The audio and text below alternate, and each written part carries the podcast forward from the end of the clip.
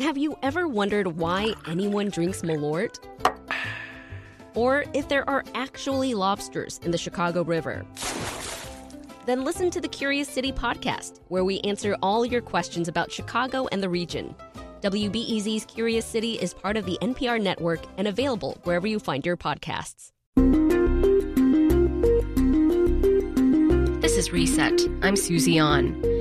The coronavirus pandemic only seems to be getting worse as we get closer to winter. On Wednesday, CDC Director Robert Redfield said he expects December, January, and February to be, quote, the most difficult time in the public health history of this nation. So far this week, the numbers seem to match his sentiment. The U.S. reported more than 2,800 deaths from COVID 19 yesterday and the day before. That's close to the number of Americans who lost their lives on 9 11, but it's happening every day. There's positive news too. Vaccines are closer than ever. Chicago is expecting local healthcare workers and other at risk individuals to receive doses in the next couple of weeks. Here with the latest on the pandemic is Dr. Mia Taormina. She is an infectious disease specialist with the DuPage Medical Group. Dr. Taormina, welcome back to Reset. Hey, Susie. First, what's your reaction to that statement from CDC Director Redfield and, and how many cases and deaths we're seeing on a daily basis this week? Yeah, it's it's truly uh, impressive statistics and, and sad and heartbreaking. You know, a- along the way here, we've had some naysayers uh, liken the coronavirus to the flu. And just to put things into perspective, we had a day this week in the United States where we lost more people in a single day than we have in the last five years of influenza in the U.S. combined. So this is not the flu. Uh, and make no mistake, we have a very serious virus and we have uh, some hope on the horizon, but we are indeed in the thick of a surge that is going to be lasting, I am in agreement, until January, February. Well, yeah, you, you mentioned that, that bit of hope. The UK just authorized the Pfizer vaccine and is planning to start distributing it next week. When do you think we'll see the same announcement here in the US? we're close behind. The FDA is meeting uh, on the 10th, and uh, we should be able to get some distribution shortly thereafter, presuming that emergency use authorization is granted. Uh, the Moderna vaccine is right on its coattails, and I think their meeting is scheduled either the 17th or perhaps the 20th, but very uh, soon afterward, uh, they're going to be meeting to apply for emergency use authorization as well. And hopefully, we will be looking at the possibility of two uh, vaccines being distributed at least to our frontline frontline workers uh, by the end of the year. Right, and and uh, the CDC made its recommendations for who should get vaccinated first. That's that's pretty much in line with what um, the Chicago Department of Public Health also planned out, which would be healthcare workers and and people in congregate living environments who would be the first to get the vaccination. Will this significantly slow down the spread, or, or should we not expect any major changes until everyone can take the vaccine? I think that every single person that we are able to vaccinate, even starting with the most vulnerable and with our frontline workers, is going to have some trickle down effect. Uh, we become less likely to be holding on to this virus and spreading it in the communities as we uh, go out and about for necessary activities as well. You know, when we talk about nursing home uh, patients and, and our most vulnerable, vaccinating a large population like that is going to decrease these outbreaks and decrease the potential lateral spread to uh, nursing nursing home workers and facility workers. And we are going to start to see this, which is why uh, once we get to the point of being able to vaccinate the rest of our healthy adult population, we will be able to protect our kids who are not yet going to be approved for vaccine for some time. Mm-hmm. So we, we need to continue to move towards that, that essential herd immunity concept by vaccinating as many people as possible and, and diluting the uh, ability to infect uh, other people based on how many people we can vaccinate. Mm-hmm. Uh, well, we've got a question from uh, Patricia in Glenview. Patricia, what's on your mind? I'm just wondering about whether once the vaccine is available, if people who already have the antibodies, in other words, may have been have had the virus and become asymptomatic, is there a problem if they then get the vaccine? In other words, can you get an antibody overdose, or or um, or do you test for antibodies before you would give the vaccine? Dr. Taormina? That's a great question, Patricia. And there's a, a lot more uh, data to come on that. The current recommendation, I believe, and we will again have to wait for the official recommendations, is going to be that everyone who's had coronavirus and does have antibodies does indeed receive vaccine as well. Um, we do not see any issues with quote unquote overdosing on antibodies. That's not going to be something that happens with the way these vaccines work. However, um, we don't know what the reliability is with natural immunity and how long long those natural antibodies are protective. And we do know that what we are able to generate in terms of neutralizing antibodies with these vaccines should be more durable for a longer period of time. In addition to being able to check antibodies, we're eventually going to need a greater capacity to check antibody titers. And it's going to take some time to sort of see what is that level that is going to be necessary to maintain in order to render protection or at least some protection. And then we'll be able to figure out when booster doses may be necessary. Good question. Yeah, I've heard uh, a bit about side effects as well with with mm-hmm. the vaccine. Um, for folks who could be vaccinated soon, what what might they expect in terms of side effects? So the challenge here is going to be that yes, uh, the vaccine could cause some uncomfortable side effects. Uh, the statistics that have been released by the Pfizer vaccine are less than 5% with body aches, sort of flu-like mm-hmm. symptoms, maybe some headache. And in that, we're looking at about 24 hours of feeling uncomfortable. And that's just going to be in some individuals. Because this is a two-dose vaccine, what we really want to avoid is someone having some uncomfortable side effects for a day, not wanting that second dose. That isn't going to achieve achieve the end goal here. So, you know, to the extent that we can use some rest, Tylenol, hydration, and get over the hump of some mild side effects, this is not going to be a vaccine that is too much unlike all the other vaccines that are on the market in their potential to cause a day of uh, some discomfort. Now, uh, some Americans out there are opposed to just vaccines in general. They worry about um, taking a vaccine. What do you say to those folks who may find vaccines dubious? You know, it's it's such a challenge. Um, fortunately, the enthusiasm I am seeing for this corona vaccine, uh, coronavirus vaccine, has been tremendous. So I'm hoping that we have a significant portion of the population that is ready and willing. The first two vaccines coming to market use a slightly different technology than vaccines we've had previously, and some of the concerns over the safety of vaccines have historically come from uh, live vaccines or uh, modified attenuated vaccines, and getting down to using a vaccine that's really at the level of the, the molecular level, the RNA, um, is going to really minimize the side effects and the potential concerns that people have from some of these vaccines. I believe that this is some of the safest technology in vaccines that's ever come to market. This is something that was uh, being worked on even prior to coronavirus, and it's extremely exciting to have such an efficacious vaccine with a tremendous safety uh, profile being released at this point. You know, so soon on in the in the pandemic. I'm very excited to receive it myself. That's Dr. Mia Taormina. She's an infectious disease specialist with the DuPage Medical Group, and she's answering your questions about how to stay safe with COVID 19 during this pandemic. We've got Nancy in Edgewater with a question. Nancy? My question is let's say I get both uh, shots the, of the vaccine. And I'm safe, but can I still be a carrier? Can I travel? And uh, am I a can I infect other people? Yeah, Nancy, exactly as, as we were saying, there should be much less of a chance uh, for someone who is fully vaccinated to be able to, to carry live virus. It's not impossible, though, because everyone is going to boost an immune response that's slightly different, and we don't have enough information just yet to know exactly how much immunity you have and how likely you are going to be to still be able to hold on to any active virus. So that's why until we have enough enough of this population vaccinated so we know that the folks that you're in close proximity to have also received vaccine. And it again makes it much less likely for transmission to occur. And we can truly definitively break this cycle. We are still going to be wearing our masks and washing our hands and keeping that social distancing even after we are vaccinated. So there is certainly going to be some level of reassurance, but no 100% guarantees. Thanks so much, Nancy. And we're going to go now to Nikki in Irving Park. Nikki, you have a question for the doctor? Yes. Hi, Dr. Taormina.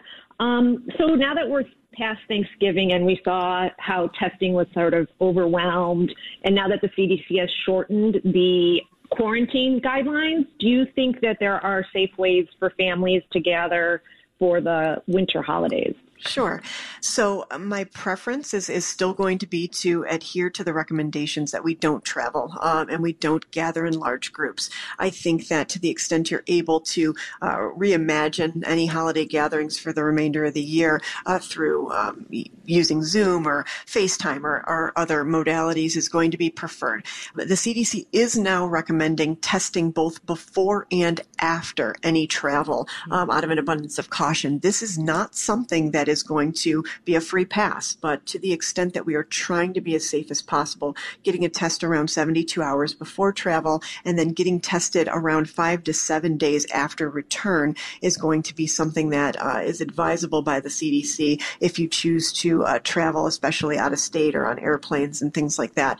When gathering in large groups, um, that would not be recommended, and it's going to be that same type of mitigation where if you're in a household with more than uh, six people or more than people from uh, just two separate households in one space. You should be wearing masks except for when eating, and you should really try and space out that eating over several rooms and not be face to face with someone across the table during any eating or drinking uh, to, to really be as cautious as possible. Uh, let's go ahead and, and head to the phones. Uh, we've got Kim in Northwest Indiana. Kim, your question for Dr. Taormina. So I was just curious. I have an autoimmune disorder, um, as does someone in the family that I work for. Um, I'm wondering if people with autoimmune disorders, um, such as mast cell disease or Hashimoto's disorder, um, if it's safe for them to get this vaccine. That's a great question. We're going to have to uh, rely on the uh, guidelines that come out from the ACIP, but the intention is yes, that, that we would want to vaccinate our most vulnerable individuals that are immunocompromised at the top of the list. Occasionally we come out with emergency use authorization recommendations that basically say, look, we are not sure, but it appears that the benefits of potential vaccine outweigh the risks uh, potentially possible with these vaccines. And we have to look at the numbers of individuals in the study groups that are in different categories, including immunocompromised categories, in order to render these recommendations. But the hope and the anticipation will be that, yes, aside from frontline workers and our nursing home patients, at the top of the list are going to be our immunocompromised individuals thereafter. Oh, interesting. Thanks for that call. Uh, next, we'll go to Ruthie in West Rogers Park. Ruthie, you're on the line.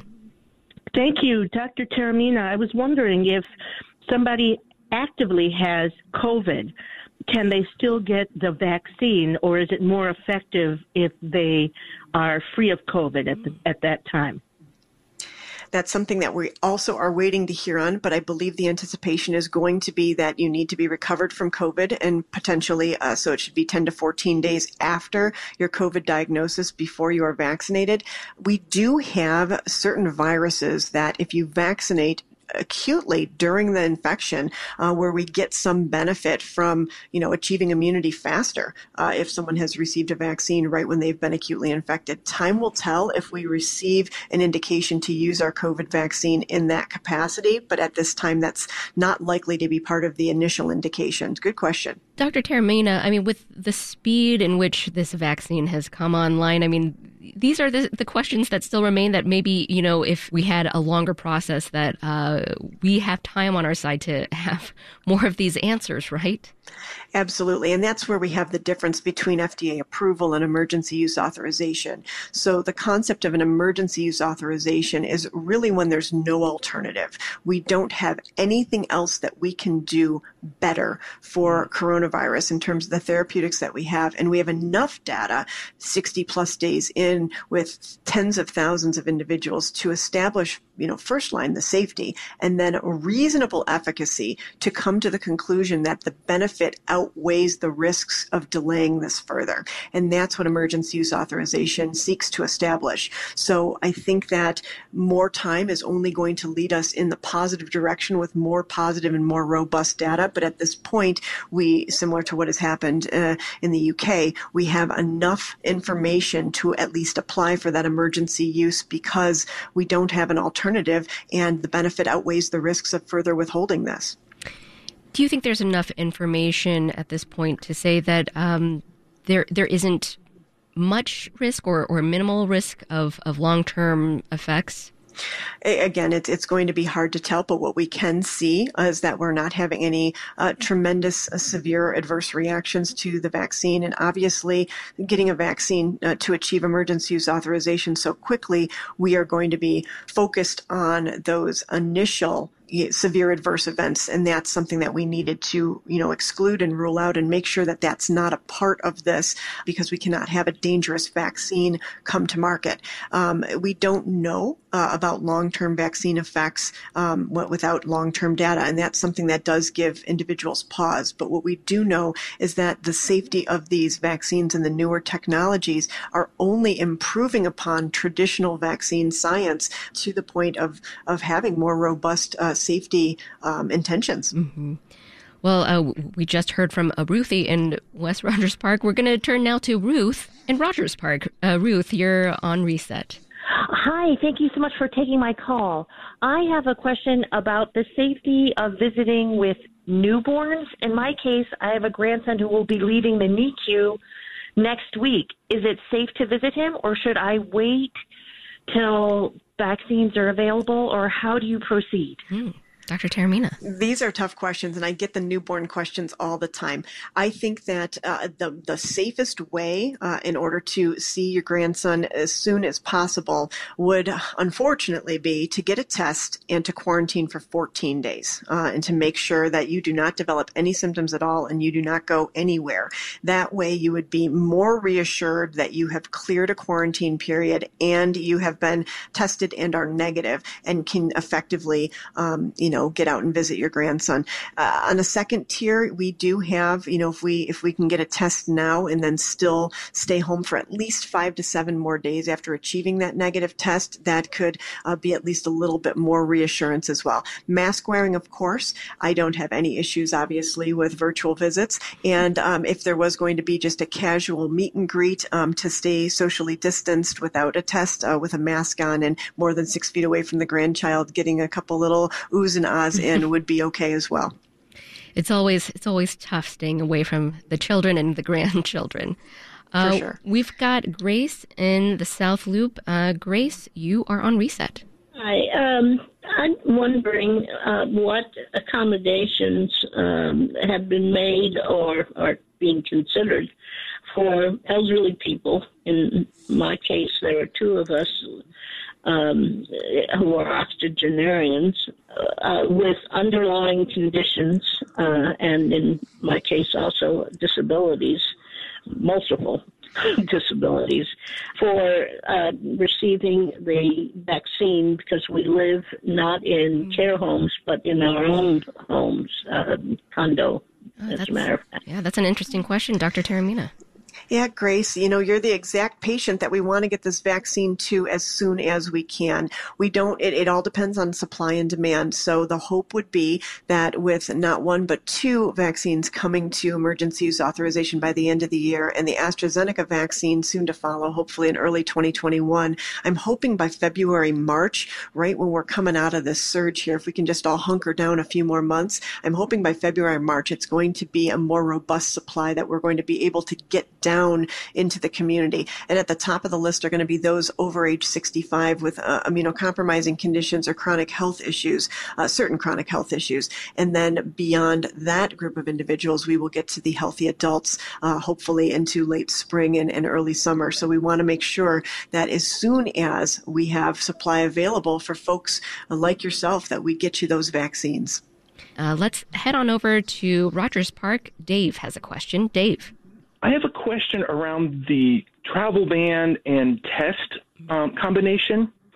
So I chose not to go to a wedding um, out of state because of the travel ban, and I started looking at the requirements. And I thought if I went to the wedding, I didn't, but if I did, um, and I traveled on a plane, I could have been exposed at that point. And if the wedding's only on the weekend, and I travel on a plane to come back uh, there's two exposure possibilities. So if I'm following the travel ban, I'm supposed to get a negative test result before returning back into the state. If I got that negative test result before coming back, I still would not have had time to have had enough um, virus build up for that actual test to be accurate. So I'm curious why there is that requirement for that negative test hmm. before returning back into the state it, it is it is definitely challenging. Um, and there's some room for um, shorter periods of time like uh, business travelers that are only traveling someplace for less than 24 hours. Weekends are tough. I mean aside from having a, a weekend of travel you know the recommendation is to get a, a, negative vaccine documented three days prior to travel. But you're right. By the time you've traveled you'd be getting another test immediately upon getting there to get a negative test before coming home. And it doesn't make a lot of intuitive sense. The, you know there's definitely room to improve improve these guidelines. By my view, I think that the uh, concept of getting tested um, 72 hours before travel, and then if it's the return flight, um, you know, adhering to all the guidelines and seeking um, uh, seeking you know, tra- testing around days five to seven after that return flight. But, um, you know, I don't, I'm not aware of any absolute bans, um, aside from international travel, of course, um, that you need to have a documented negative um, testing. But yeah, certainly that would present a problem. All right, well, let's go from the city to the western burbs. Let's go to Jane in Naperville. Jane, you have a question for the doctor. Hi, thank you for taking my call. I am a retired school teacher, and I've been watching with interest in applauding the thoughtful decisions made by school administrators, whatever their choices, uh, to set up their schools. It seems that lately we're hearing that uh, widespread uh, right, wide viral spread by students and staff has been lower than expected and feared. And I was wondering if Dr. Taormina has observed that in schools, students, staff follow the protocols with masking and a lot of hand washing. I would, I, as a non medical or scientific person, would assume that that is why it has worked well in those schools that have tried in person, even as a hybrid approach. And I just wondered what Dr. Taormina's take is on that, because out in the community, non-compliance frequently occurs mm. because it's not a rule and people do not have to follow those rules as they do when they're in a school. Yeah, thanks for that, Jane. Yeah, the, the, the spread has been uh, relatively low within schools. Uh, Dr. Mir- Taormina, uh, what, what do you say? So, Jane, I have been um, on the side of wanting our kids back in school uh, from the get go. And I think that there's definitely room to really focus on getting them back after this holiday break here for those that are in full virtual models right now. And as you know, um, the Chicago Public Schools is planning on exactly that. We have the support of uh, Dr. Anthony Fauci. Um, we have the support of Dr. Robert Redfield from the CDC, and we have the support of many prominent um, physicians in in the Chicagoland area who also are in agreement. You're absolutely correct. We've created some of the safest places in the schools by using the mitigation strategies, and we are not seeing lateral spread of this virus. There are no absolutes. There are certainly going to be protocols for potential outbreaks and, and protocols for potential concerns, but almost all of these children and staff members who test positive are doing so because of known exposures outside of the school. And mm-hmm. when and if a sick child comes to school, which will happen if we open the doors, the chances of that child who's properly masked, even when showing symptoms, passing that to another masked child or masked adult are very slim. So we're just not seeing that side to side spread. This coupled with the CDC's announcement that we can decrease quarantine in some cases to seven to 10 days instead of a full 14 days is going to be revolutionary in my view in getting these schools back on track because part of the issue is having that one child come in with symptoms, mm-hmm. knocking out an entire classroom and or staff uh, members for 14 plus days is leading to too many people out to have the critical infrastructure to run our schools properly. So the fact that we can now revisit our protocols, not declare outbreaks mm-hmm. within classrooms until there's more than two to five uh, students who are positive and get these teachers back more quickly after higher risk exposures is going to be uh, outstanding. That's Dr. Mia Taormina. She's an infectious disease specialist with the DuPage Medical Group, and she's answering your questions about how to stay safe with COVID 19 during this pandemic. Thanks so much, Dr. Taormina.